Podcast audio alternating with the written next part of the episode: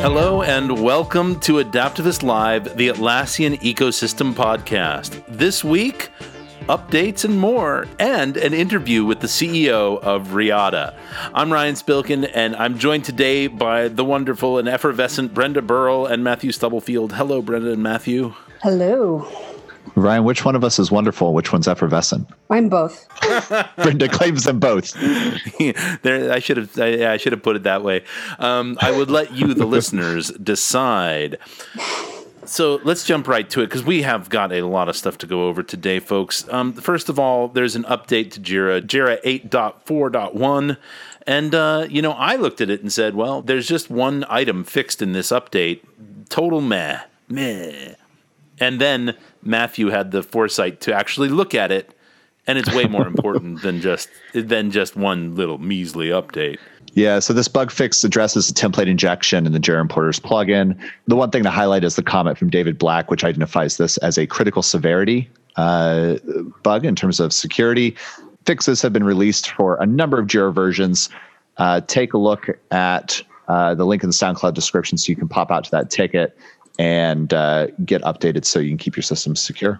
Uh, all that said, uh, you do have to be a Jira administrator to exploit this. Hopefully, your Jira administrators are not looking to exploit your security vulnerabilities. I look at it and I go, is it really, it's critical severity, but what's the likelihood of it being triggered? Well, I mean, you Seems just told low. everybody how to do it. So I know, I know. Anyways, um, you know, I don't know if it's worth upending your, your sort of upgrade schedule, but since it is rated here as critical, we wanted to highlight it. Another thing to highlight is uh, if you are on cloud and you don't have Atlassian access, uh, you probably can't use SAML anymore. And as Ryan pointed out when we were reviewing articles, uh, all of you cloud users already know this because you would have lost access on September 24th if you were using SAML without Atlassian access. Uh, I wanted to include the story because any of you who are thinking about cloud but didn't want Atlassian access, uh, this means you won't be able to use SAML for single sign-on. Not gonna happen. So, yeah, yep. So uh, access is the way.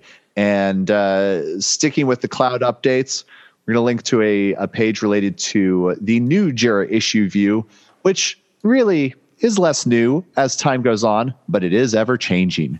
Uh, one thing that's particularly new is on this page, uh, they've added a latest updates, which is quite nice.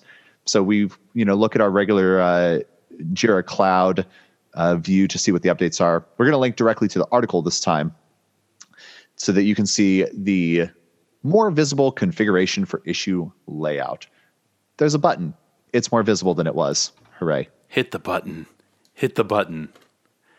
And while you're hitting buttons, be sure that you hit the upgrade button if you're a user of Portfolio for Jira.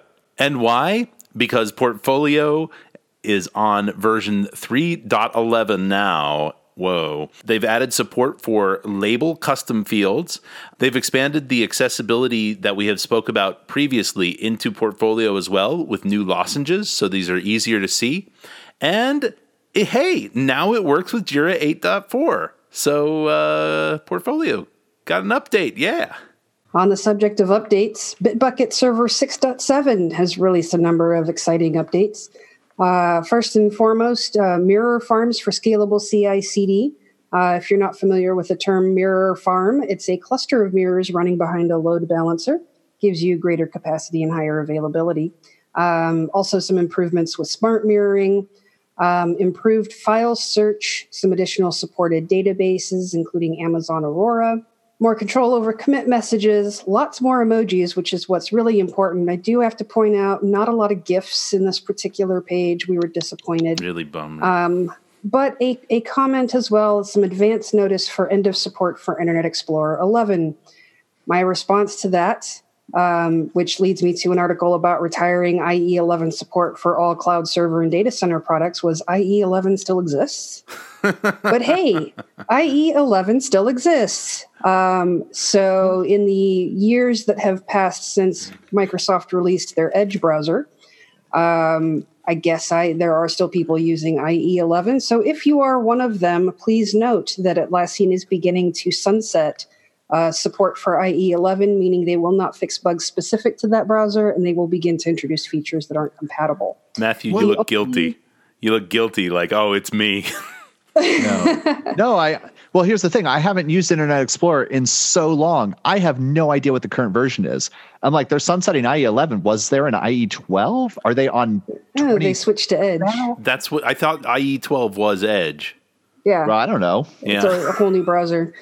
I just stopped using Microsoft products a long time ago. Oh yeah. Um, I mean, there's that. So some notes some items of note there's a list of the last ie 11 supported version for jira software service desk confluence bitbucket etc end of support dates. The only date that we have is for bamboo support which is september 17th 2021 um, but if you're on cloud all ie support will end on march 31st of next year. So um, if you are still using ie 11 kindly join 2019 and find a, a, more compatible browser with these products. That wraps up our release updates and notes. Let's spend a bit of time in review. Specifically, on the developer blog, Atlassian has published a review of Atlas Camp 2019, which they titled Trust, Choice, and Migration. Uh, and so, wanted to make a few comments here. We're not going to like read the whole article for you, but share a little bit of the behind the scenes. Uh, I think particularly in choice, uh, what we're seeing, and we've commented a little bit on this in the podcast in the past, choices in the future will include Atlassian Cloud and also probably Atlassian Data Center.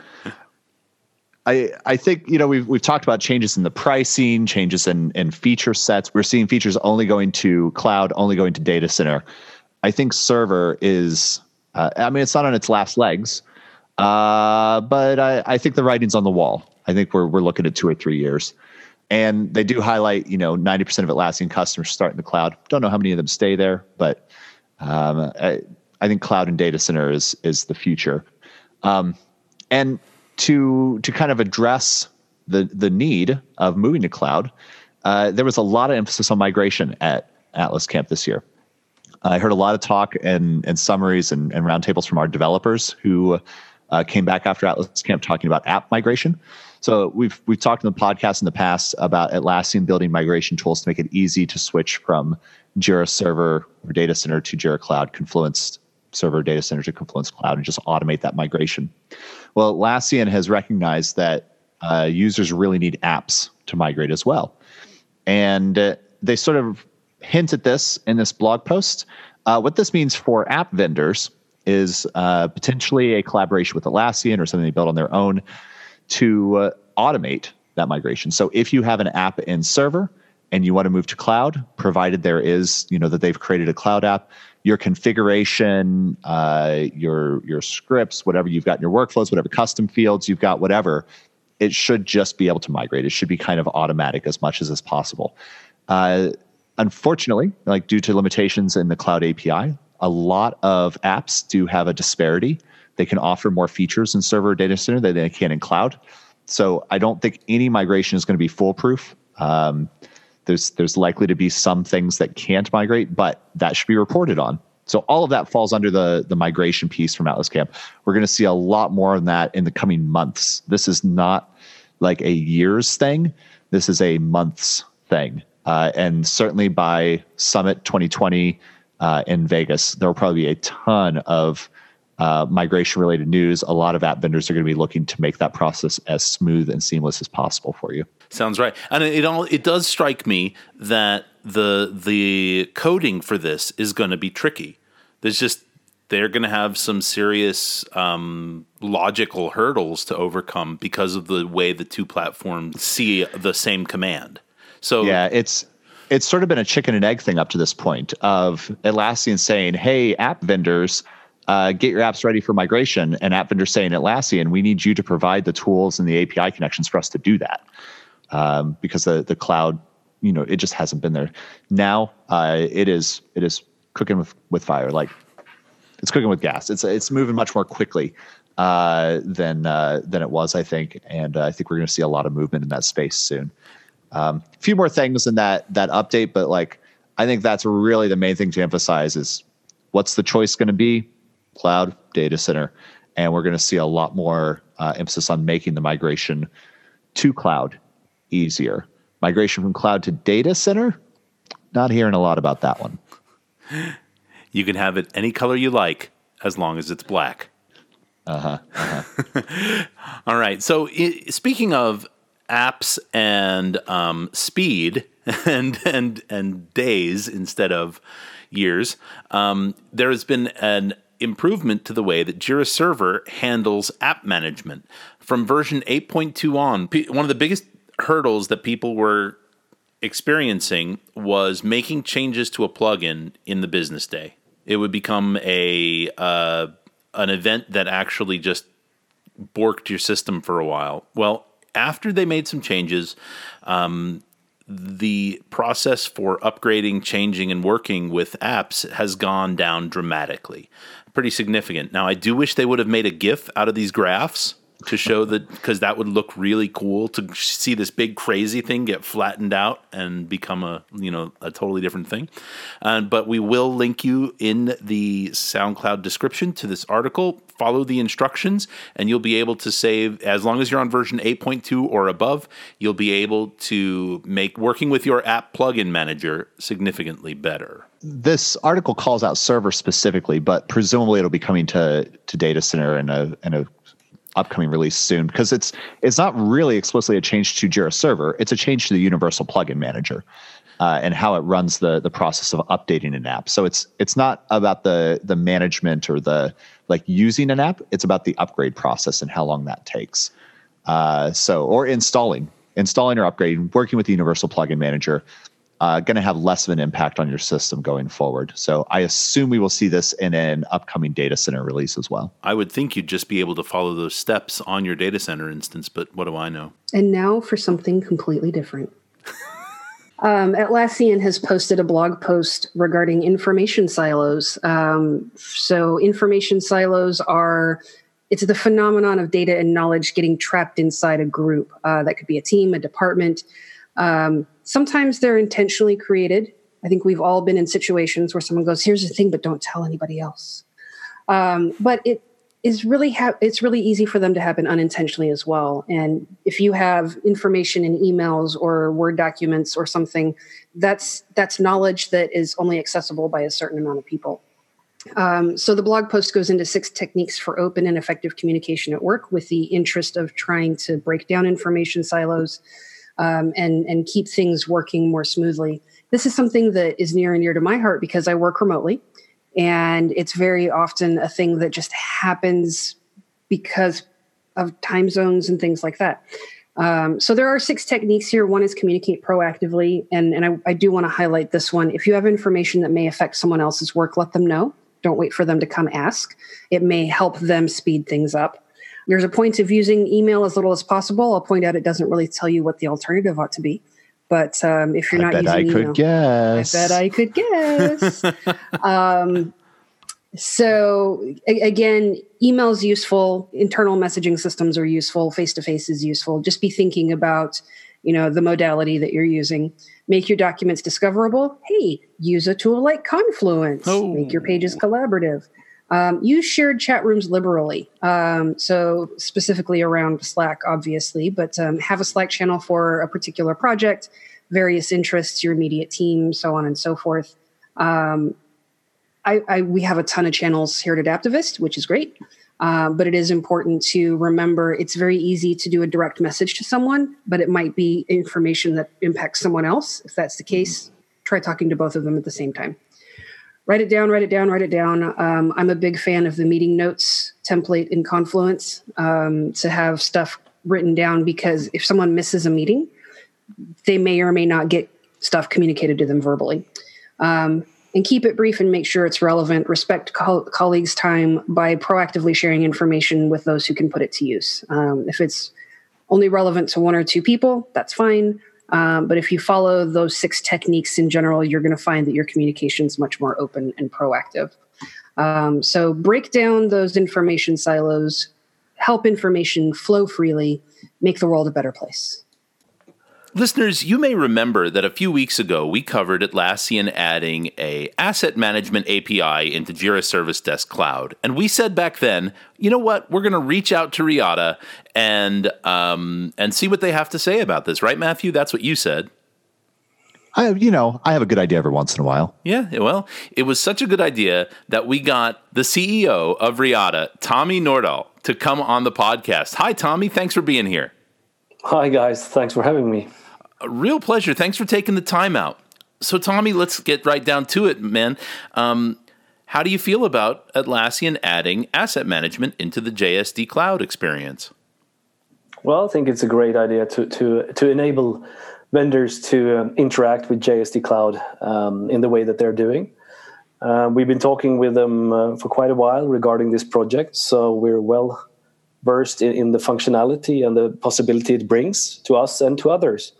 I think it's a great idea because um, asset management is a vital part um, to any modern organization in the cloud. So it needs to be there, and we're also been happy to to join uh, to join the functionality. So uh, Insight is available on JSD Cloud. So unlike Ryan and I, who are continually surprised by everything happening everywhere, it sounds like you uh, you knew this was coming. That you you'd been talking with Atlassian in advance about it. Yeah, we knew it was coming. So um, we, we um, the, the challenge that we have is that uh, we have this huge uh, and really feature-rich server and data center product in Insight. The, the Insight platform is is quite huge actually when it comes to features. So there's always a challenge to to enable that feature set in cloud. So uh, that that's why we have been uh, you know um, working at you know to understand how we can close the big feature gap that we uh, still have today and, and we're on it. And i'm happy to, to, to share that. So we'll we'll we'll fight we're fighting really hard to close that gap to make uh, Insight customers in cloud as as happy as they are on, on server and data center. Does the atlassian api feed into insight? Uh, we can use the api to uh, to enable uh, the user to select assets that are uh, available in Insight. But what differs us is that uh, Insight is actually also available in the in, in the JSD UI, which means that you don't need to switch to a third-party UI to see your assets or see details or navigate your your asset database. Uh, just like it works for for server and data center, it's available inside the UI of Jira. Uh, so you can be in context when uh, either working with JSD tickets or working with the assets themselves. We think that's a pretty, you know, is pretty necessary and pretty powerful to not be forced to switch UI when you need to uh, visit the details of your CMDB or your asset management database. Yeah, very cool. So, from my sort of external view, because I haven't gotten hands on with it, it looks like this uh, asset field that uh, Atlassian added to cloud is um, just like a system field that can be queried, can be added to the customer portal. Uh, do you think Atlassian's going to go further, start adding JSD reports on assets or anything like that? Or do you think they're just adding this field and they'll kind of leave the rest of the heavy lifting to Insight? Um, I, I, can't really uh, can't really uh, comment on, on on that. I I don't know, uh, but what I do know is that we are fully focused to provide sophisticated reports in in JSD Cloud for all your assets available in Insight. Uh, but as you mentioned, this field is is kind of a pretty pretty important thing for us and, and for others, I guess, because that field is the, the field that you need to use to visualize and to list your assets and to make make, them searchable for for the end user. So it's it is what it is, and, and that's what we need to uh, to uh, to work with. Um, in, in server data center, we have our own really powerful custom field that can be, well, let's say, um, uh, adjusted and, and, used in a, in a richer way than it's available on cloud today. So that's how it is. But uh, but the field gives us possibility to to list all the assets on the in Insight uh, in that field. For our uh, developers listening, if you were working with Insight on your Jira instance, do they have access to an API out of uh, Insight? So right now, on the 30th of September, we, we don't have uh, we, we, we are have not uh, enabled the APIs for Insight for Jira Cloud yet, but uh, we are going to in the very near future. Uh, so you will be able to use the API to um, uh, import assets into Insight in JSD Cloud. So one of the things that I've seen from Atlassian in the past, they often um, kind of avoid adding features that are provided by apps. They want to maintain and encourage that sort of rich ecosystem in the marketplace. This is just one field, but you know, was curious your perspective. Do you view this as uh, if we think about a SWOT analysis? You know, is this a threat where they might be moving into this and and cutting in a little bit, or you know, for people who are looking for very simple stuff, do you think this might uh, impact Insight negatively, or do you see it as an opportunity to to spread the word about asset management a little bit and and you know help people see the possibilities there? You know, sort of how you've seen it from a business perspective. Yeah, I, I think it's a good question, and I and I definitely see this as an opportunity because asset management is actually a really wide definition, right? It comes from the simplest of needs, uh, you wanting to list and control 10 or 100 of your computers or, or some network segments or elements that you're interested in. But if you scale that up to to where we are on, on, on server data center, you, you can manage millions and millions of different things that actually that are valuable for you as an organization. I'm not talking about IT assets, you know, only.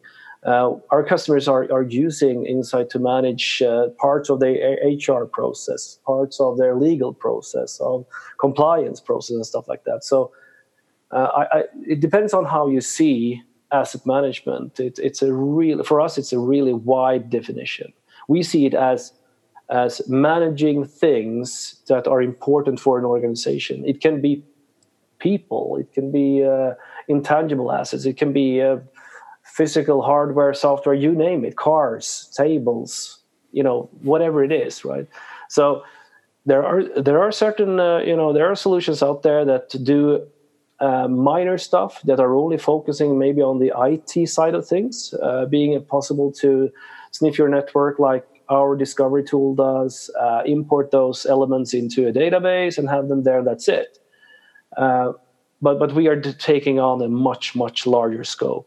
So I think it's perfect that Atlassian enabled this uh, possibility in cloud for both the more niche vendors and for vendors like ourselves, like, like with that kind of scope that we are having. So you can start on different levels, depending on where you are in, in your needs, and grow from there. So I think it's a great opportunity.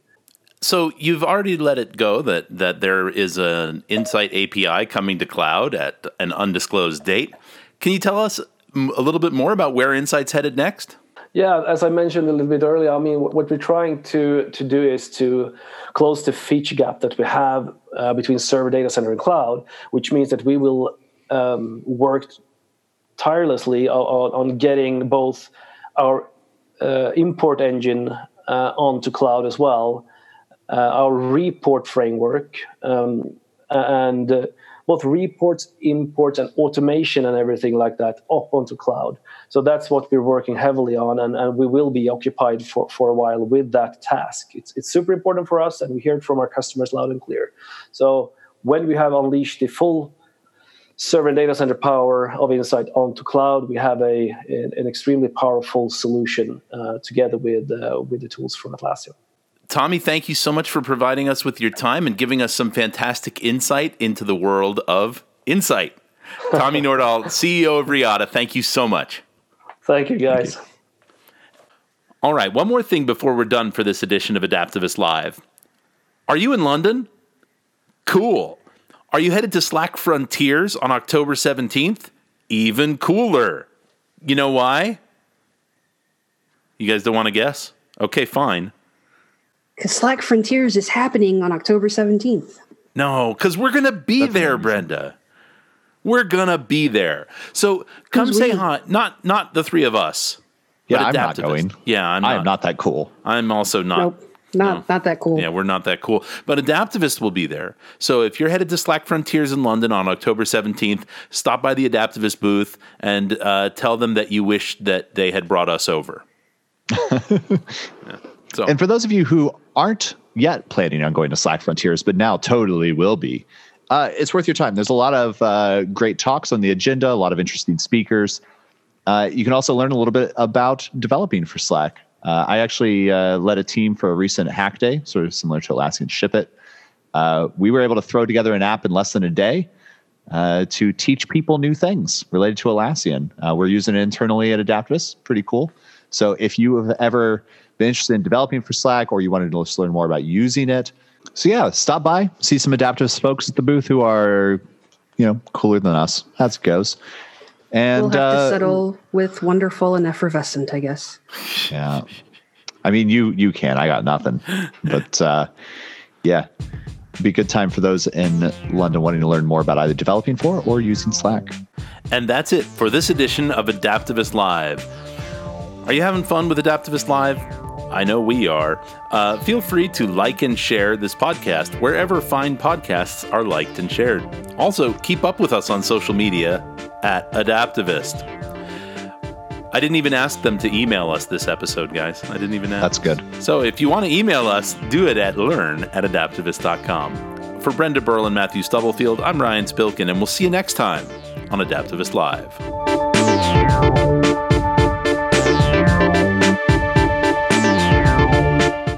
Are you in the Bay Area? Come see me on October 10th in Oakland for Tech and Transformation in Gaming. Head over to adaptavist.com and under Company, click on Events to register now.